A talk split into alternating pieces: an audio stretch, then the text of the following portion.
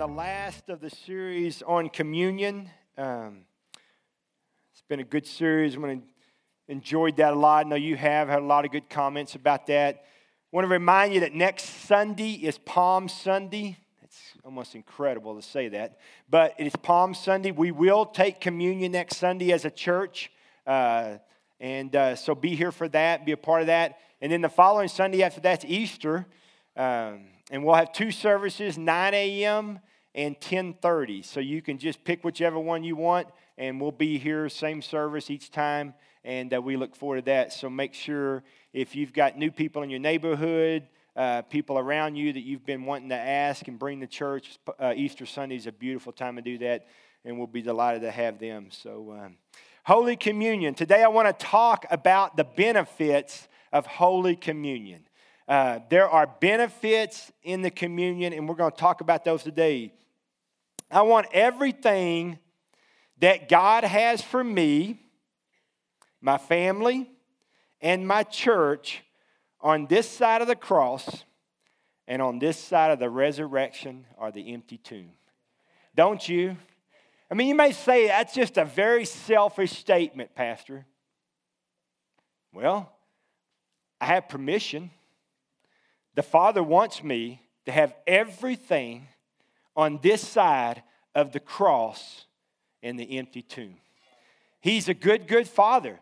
He loves to bless His children. He says, All good gifts come down from heaven above. He wants to bless us. The Word tells us to taste and see that the Lord is good. I mean, it's an absolute abomination to a holy cow to eat half a ribeye. Amen? I mean, that's just wrong. You go to Saltgrass, get you a Pat's ribeye, big old 24 ouncer, and eat half of it? Come on, man. You got to find room in your big toe or something, a couple more bites. That's an insult to a great steak. You got to eat it all. Jesus died for everything, all things on that cross. He didn't die half, a quarter, three quarter, five sixteenths. I mean, he gave everything. And on the other side, he made everything for us. He just says, Taste and see that I am good. Just taste and see. Because I have so much for you, my kids. I love you, crazy about you. We see in the word in Genesis 3, beautiful time. God creates the world. He makes everything. Adam and Eve come in. It's a Garden of Eden. It's gorgeous, wonderful, beautiful. Got a tree in the middle, got some apples hanging off of it. And oh, Lord help, it broke down after that. Right? And, and I'm not going into the she made him and he just stood there doing nothing like a dead toad on a log and all that. I'm not pointing fingers because that might start something later, mess up some naps. But I'm just telling you, it, it was beautiful. And then you see in Genesis chapter 3, there's consequences. After eating the apple, there's a consequence to sin. And, and the consequences were both spiritual, physical, mental, and emotional. You see the breakdown of every bit of that. But here's the good news Christ came and died for all of that. He came and died for all that to restore that. Yes, sin entered the picture. That's when sin entered the picture right there. Disease, sickness, it all entered right there. Shame, guilt, it all entered right there. Remember, they didn't know what they looked like until after that. And then they made they got fig leaves and they covered themselves and they hid from God. We still do that today. We hide our sins from God. And all he wants to do is set us free. All he wants to do is redeem us. That's who he is. All he wants to do is reconcile himself to his man, and we hide. It all broke down, but he died for all of it. To what? To restore it. That's what he did.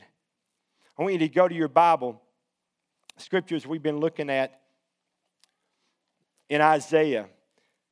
Remember John's gospel in John 10, Jesus said, that the enemy comes to steal, kill, and destroy, but I have come to give them life, life more abundant. Man, does that sound like a God that wants you to eat half a ribeye? Mm-mm. He says, I want you to eat it all, all of it. But look at Isaiah. This is what Christ came and died for. We had all that junk entered in Genesis 3. But here's what Jesus did Isaiah 53, 4 and 5 tell us what Jesus did. Surely he bore our griefs and he carried our sorrows. Yet we esteemed him and stricken him, smitten by God and afflicted. But he was wounded for our transgressions, he was bruised for our iniquities. The chastisement of our peace was upon him, and by his stripes we are healed. By his stripes we are healed. Grief. What is grief? If you break the word down, it's sickness, it's illnesses, it's, it's disease. What is sorrow? It's pain. It's pain. It's both physical pain, mental pain. Wounded for our transgressions. That's just sin. We rebelled. That we all have. We've all fallen short of the glory of God. But while we were yet sinners, Christ died for us to make us whole. Bruised for our iniquities, the guilt, the guilt, set free of guilt. Don't have to look down anymore. You can look up at a king that loves you. Chastisement of our peace. That's a beautiful word. Peace means completeness and soundness. And yes, by his stripes, we are healed. We are healed. What's it mean? It means what it says. We are healed. We're healed. Now, listen to me. We do not at any time use the Holy Communion as a magic trick, as a tool, as a works, or as a mandate to get something from God. No way. That'd be absolutely wrong. We don't take communion and by taking communion expect that we get something from God because we did that. It's not what I'm saying. It's not what I've taught this whole series. We don't do those kind of things. That's not right. You could say that and expect that from about every aspect of our relationship with God. Let's look at worship. I worship, I lift my hands, He recognizes me and blesses me more. Jesus said, You come with me, your lips, but your heart far from me. See, if, if, if outer appearance ever gave evidence of godliness, we'd all be in trouble. God looks at our heart. He says, I don't look at the outward appearance of man. Yeah, eventually in worship, the inward love of the king will be expressed on the outward posture of the believer. There is truth there. But, folks, I, I, have sat in some incredible worship services, and right in front of me had people lift their hands and jumping up and down, about to come out of their shoes in worship. A man stands up and opens the Word of God. They sit down and go on Facebook. I'm like, that's why they don't want to come to church. Come, How in the world? Man, it's not a woo smoke experience with the king. There must be that experience of worship, but there must be that depth of the word.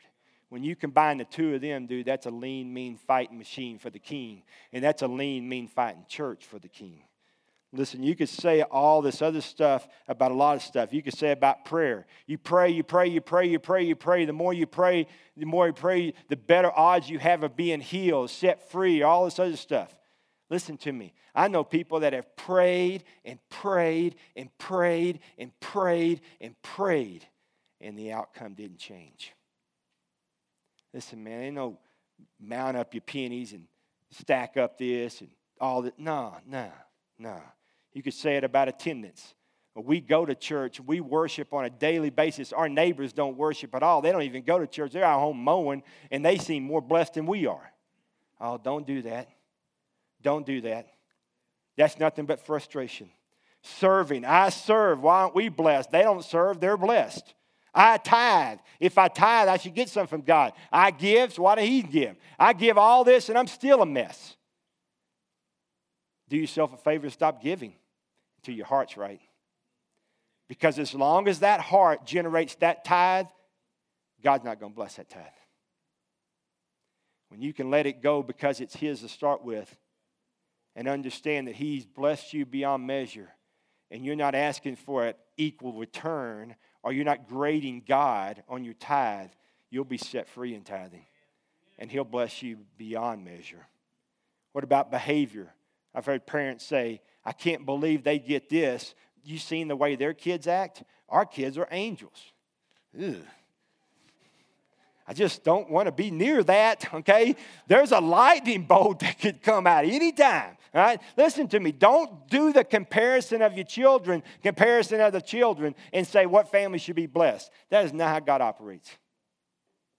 I've seen really, really, really incredible kids come from really bad homes, and I've seen really incredible kids, um, bad kids come from really good homes. Man. I mean, we could say there's a dog and pony show and a lot of stuff in religion, but that's not what it's about. Let's look at the benefits of the Holy Communion. They're beautiful. Holy Communion, taking communion. Number one, when we take communion, we are ushered in to the presence of God. Like no other, nothing else. Listen to me. I've said many times, I want today for my church family to take communion. And imagine that you're in the upper room and Jesus Himself is handing you the bread and the cup. I don't want you to think about your spouse, the person in front of you. I don't want you to think about anything else. I want you to imagine it's just you and Jesus. My friend, listen to me. When you're ushered in to the presence of God, you are rich. There's no greater place, there's no greater place to be than in the presence of God. And if communion does nothing else for us, if it doesn't do anything else, what it does do, it ushers us into the most incredible, intimate presence of God you'll ever get. And my friends, I'm going to tell you something on the other side of the presence of God, you are always richer. And here's one thing you cannot be after you've been in the presence of God you can never be the same again. Never. There's nobody in Scripture that was in the presence of God and were the same when they left. None. None. When you're in the presence of God in Holy Communion, my friend, you're a different dude going out. You're different. That's enormous benefit. Number two, the in- intimacy with the Father. That, that there is a there is a presence about God, and then it's like He takes you into a different level, just like one more level to an intimacy with the Father, like you would never get anywhere else. Yes, worship can bring you into that, but the Holy Communion like takes you to the to just in a whole different layer of the Holy of Holies. You're ushered in to the int- intimacy of the Father. Do you know what it's like to be intimate with the Father? If you're taking that bread and taking that cup, and He says, remember, evaluate yourself, examine yourself. Do you have aught with anybody? Do this in remembrance of me. Remember what the bread is. Remember what the juice is. My friend, listen to me. When you're in the presence of God and He's that intimate with you, you can't help but think about what you have in your King. That's why, my friends, many, many times when you take communion as a church, there's, there's men and women saved. There are. Because, man, I'm telling you, when you go into communion, you go in just like you were born naked as a jaybird. See, your title doesn't come in with you. Your, your bank account doesn't come in with you. Your muscles don't come in with you. All that stuff, your looks, all that stuff, your vehicle, your house, all your title, none of that stuff comes in. That stuff doesn't come into communion. The presence of God is there, the intimacy with the Father comes in. You come in that intimacy with the Father just like He made you. I don't come in Jeff or Pastor Jeff. You know what I come in? Jeffrey. I come in just naked old me, just like Cinda called me. I come in just like that. I don't come in Pastor. I come in Jeffrey. And he's able to speak into me, man. There's times in my life in my 40s in communion, I heard him speak in the areas of my life that I remembered when I was seven or eight. I take that bread. He said, Remember, by this you are healed. You know what comes to my mind more than anything about that? That little old boy in the second grade that couldn't speak. That little boy that stuttered. People made fun of him. I didn't think I was even purposed on this world. And all through elementary, man, I couldn't wait for 3:30. The best thing in that day was a school bell that rang, because that means all the people that made fun of me got to go home. And I got to go home and cry and wonder if I was ever going to amount to anything. Wonder if God had a plan for my life. Wonder if He had made a mistake. And when I gave my life to Christ as a 10 year old boy, I realized that it didn't matter if I stuttered that little prayer as long as I prayed it with my heart. And later in, in college, when he called me to do ministry, and he said, You're going to stand up and you're going to proclaim my, proclaim my truth. And he, I'm going to put you in front of a whole bunch of people. And remember, as long as you die, I'll be magnified. And I said, Man, whatever you want. And I, I, that's what I, I, man, every time I take communion, I think about that bread and I think about what he did for me because he healed this boy. He put, he put words in me that I couldn't put in myself. Let me tell you, the intimacy of the Father will take you back to places you didn't even know. But He does a healing every time He takes you into the presence and the intimacy with the Father. Third thing it does, it's a surrender to His will. When you take communion, my friend, and you take the bread and you take the juice, it's a surrender of His will. Not my will, Father, but your will. Jesus in the Garden of Gethsemane had a long dialogue with God. God, is there any other way? This cup can pass from me? No. Then fine. Not my will, but thy will be done. Listen, man, I've, I've taken communion when I haven't had a very good season. And it's funny how I go into communion and I got all these things I want answers about. And I, I want God to do and I go into that presence of God and I go into intimacy with the Father, and all of a sudden, out of my mouth, and I didn't want to say it, it's like, God, I, I surrender to your will. There's a way that seems right in man, but in the end leads to destruction. But my God knows better. He's got a road for me, He's got a purpose for me, He's got a plan for me. You're ushered in and you surrender to His will because you realize what He did for you in remembrance of me in remembrance of me. And the last thing is this a vulnerability of heart and spirit. When you get vulnerable before God, things change. See, what the beauty of this church and beauty of what God has done here is when you walk into this place, it doesn't smell like church and it doesn't feel like church. It just feels like worship. It just feels like the presence of God. And I hear it all the time from people that say, Man, I just love the Spirit in this place. Well, the Spirit in this place is made up by the spirits in this place. And then ultimately, God's presence and His Spirit in this place. And people walk into this place and they, they, they don't have their little guards that they have up at some churches just begin to drift away. And they just walk in vulnerable. And they say, God, it's a sweet place. God, this is a safe place. When you get in a place that is safe and vulnerable, God does credible work. As long as you have guards up, even in communion, He can't. He can't break through. But you come in there, man, and you just get, as I said earlier, you just get naked and vulnerable before God. And God absolutely ushers in a fresh breath of air that reaches your soul, reaches your heart, reaches your spirit and it changes you from the inside out. And when you come out of there, you're not the same. You don't even have a choice of being the same. I said many times that Melissa and I, in this journey of basically nine months now, that we've taken communion together a ton as a couple. It's one of the things that we wanted to do. When we went, when we got the news of all the stuff that was happening in our lives, that was happening in Melissa, we just absolutely said, God, I'm, we're going to call on everything we can this side of heaven.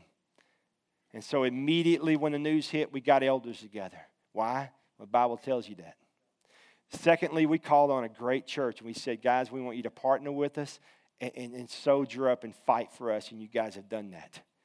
We, we've just filled our places and homes and everything with worship. Man, we've, we've just basically created church all the time. And one of the things that we also did was we began to take communion together. Melissa and I, up to that point in August, had never taken communion at home. Never. And we began to incorporate that into our lives. Now, listen to me. As I said earlier, we did not begin taking communion at home as some type of dog and pony show to get something out of God. That was not what we did. We knew that we wanted to be in that place of intimacy with the Father. He said, You have not because you ask not. He says, Draw near to me, and I will draw near to you. That's all we wanted to do, and that's all we did. And so we began to take communion together. And here's what I tell people all the time I said, when you were taking communion, did you ask for healing? You bet we did. We asked that the effects of chemo would not be great on Melissa's body. Okay? And we got that. But here's the greatest thing about taking communion together with my wife.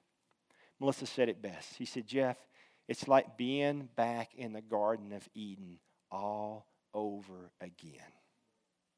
It was sweet. It was precious. It was, it was just it was overwhelmingly pure and beautiful. It did more for us as a couple than anything in the whole wide world.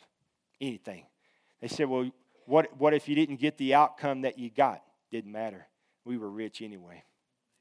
And listen to me, if, it, if we'd have gotten a total opposite outcome than what we've gotten today, I wouldn't change a thing. I'd keep doing it. And we'll do it for the rest of our lives together. Why? Because it did more than anything we could ever think or imagine. I know the words that we spoke, but it did more than that. It, it jailed us as a couple like nothing else. It galvanized, us like nothing else. It made intimacy with us like nothing else. It opened us up to vulnerable spots in each of our lives. We, we, were, we were absolutely open to each other. We were taking communion as a husband and wife, crying out to God. And I'm going to tell you right now, there's no time in my life that I've ever read the book of Psalms and heard all the cries of David and understood what he said. But I do today. Because when all you've got is Jesus, all you can do is cry. And all we did was just reach out and cry out to God and say, God, we believe, we believe, we believe, we believe, and we receive. And we believe that by his stripes we are healed. And my friend, I'm going to tell you something. It was the most beautiful time we've ever spent. If you were to call me today and say, Jeff, here's the deal. We've got stuff in our family, in our marriage, and we just want you and Melissa to come over, and we want to take communion in our home. And I promise you, I'd come in a heartbeat. I'd come in a heartbeat. And you, and you say, well, well, if you just came over and did communion, everything would just magically be well? No, that's not what I'm saying. But I'm going to tell you this right now. If you're ushered into the presence of God like that, and you invite His presence into that home, and you ask God to heal that marriage and heal that home, God, God's in on that kind of stuff. That's His nature. That's His nature. James 4 says this, and I read it earlier. It says, Draw near to God, and He will draw near to you. Submit yourselves to God, and the devil will flee.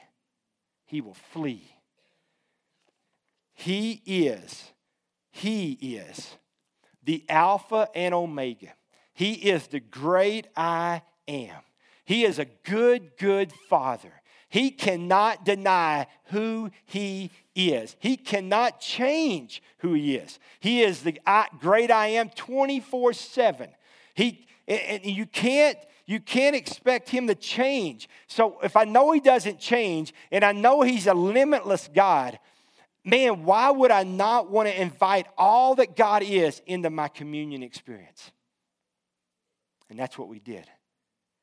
And I'm asking you as a church, you as a couple, you as individuals, when you go into communion from this day forward for the rest of your lives, I want you to open up all the benefits of communion. You enter into his presence, you enter into that intimacy with him. You surrender to His will. And my friend, more than anything, you just lay yourself before Him. and you said, God, whatever you want to do in me. I heard a guy one time say, Don't chase the healing of God, chase the presence of God. Chase God Himself. Listen, we did not incorporate communion into our home and into our marriage for anything other than the presence of God. We knew, we know who He is, we know His nature is to heal, but that's not a guarantee. Okay? It's not. Man, we, we could have done everything that we do and not gotten any different outcome. It could have still been bad. Okay? God blessed us. Okay? What I'm saying is, communion opens up avenues that we have not even jumped on. And so when you take communion and when you go into communion, take communion as a couple, take it as a family, take it with your children, take it with, with man, I know guys that do it at work with coworkers.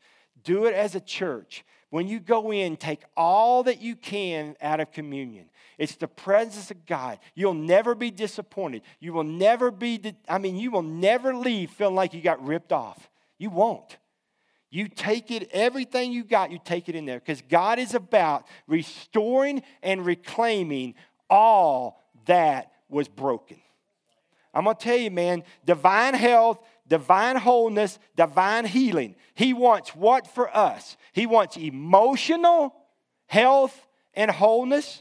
He wants mental health and wholeness. He wants physical health and wholeness. And he wants spiritual health and wholeness. He made his body, soul, and mind. He made all of that. And he wants us whole. Wants us whole. Now listen to me. It's totally and absolutely up to God what God does. And we don't do anything to try to change God's mind, but we do do what He commands us to do. And He says, You have not because you ask not. I would hate to stand before God and God say, You know what, man? I wanted to do that, but you never asked. I didn't know that. What do you mean you didn't know that? I said ask. So listen to me. On this side of the cross, I want everything God has for me. And I'm going to honor God's word and I'm going to cry out to Him. And I'm going to say, God, I need this. I want this. And if I get it, praise God. And if I don't get it, praise God. Because Melissa and I walked into that season and we said, Jeff, here's the deal. Before we take it the first time, we're going to be Shadrach, Meshach, and Abednego. Because I know who my God is. And I know what my God can do. And I know my God can. But even if my God chooses not to, I will not, we will not, as a couple, bow our knee to cancer or a tumor. We will continue to sing for our King. And that's how we went into it. And that's how I want all my families to go into it. God, I know you can heal my marriage. I know you can heal my family. I know you can. And I'm going to cry out to you and I'm going to ask you to do it. And even if it doesn't, we're going to sing. I'm going to sing to my King. Communion is a beautiful thing.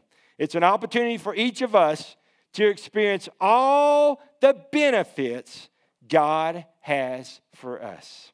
I want you to go to Psalm, go in your Bible to Psalm chapter, I mean, uh, Psalm 103. I'm going to just read this over you and then we're going to close. Psalm 103. verse 1.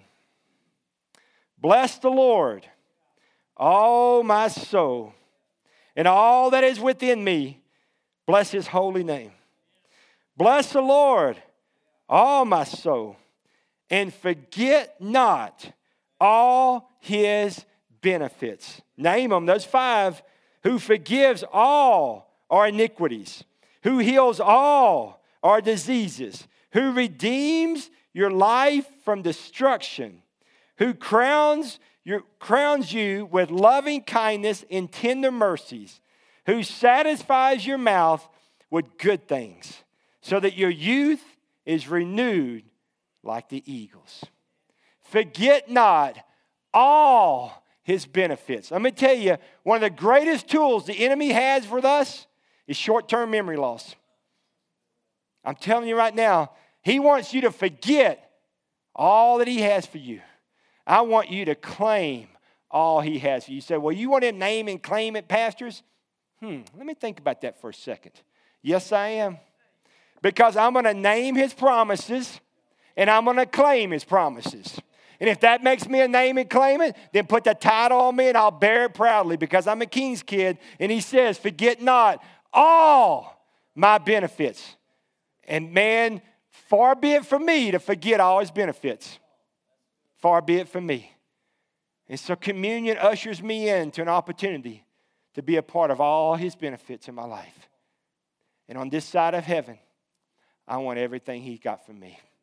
I want everything he's got for my family. And most importantly, I want everything he's got for this sweet church. So, my friends, listen to me. Communion is our opportunity to be ushered into the presence of God. He said, Do this, do this in remembrance of me. By his stripes, oh man, we are healed. We're healed, made healthy, and made whole. All right. Take advantage of all that God has for you in communion. Let's pray together. Father, we love you and we thank you. God, I pray that we not forget all the benefits. God, you're a good, good Father. You're the great I am. You're a wonderful God. God, I thank you for the beautiful, beautiful, beautiful, beautiful experience that we have in communion. God, we do this in remembrance of you. That you bore on that cross all for us, everything, to give us health and wholeness and healing, for everything, Father, eternal life, for everything, God, that you gave us to restore us and reconcile us to you. God, I thank you for this beautiful church that I love. And God, I pray that we experience all that you have for us. God, I pray that even as we we sit here just a second. God, we stand. God, I pray that we cry out and say, God, I want everything you have for me this side of the cross. Everything. And God, we'd pursue that. We'd run for that. We'd hunger for that. God, I thank you for this invitation time. Father, if there's anybody in the sound of my voice that has never, never, ever been born again, I pray, Father, they come this morning and they experience eternal life. Father, I pray for the person or persons, God, that just need to come and, and, ask for prayer. And God say, just pray over me, pray over this, pray over this for us, for my family. God, they'd come this morning. God, maybe individually, we just need to come and at the altar just say, God, I want everything you have for me. God, whatever you want to do, I pray you move us. And God, as we stand, may we be obedient to you. We love you and we thank you. In Christ's name, amen. I'm going to stand, church. You come this morning if you need to come.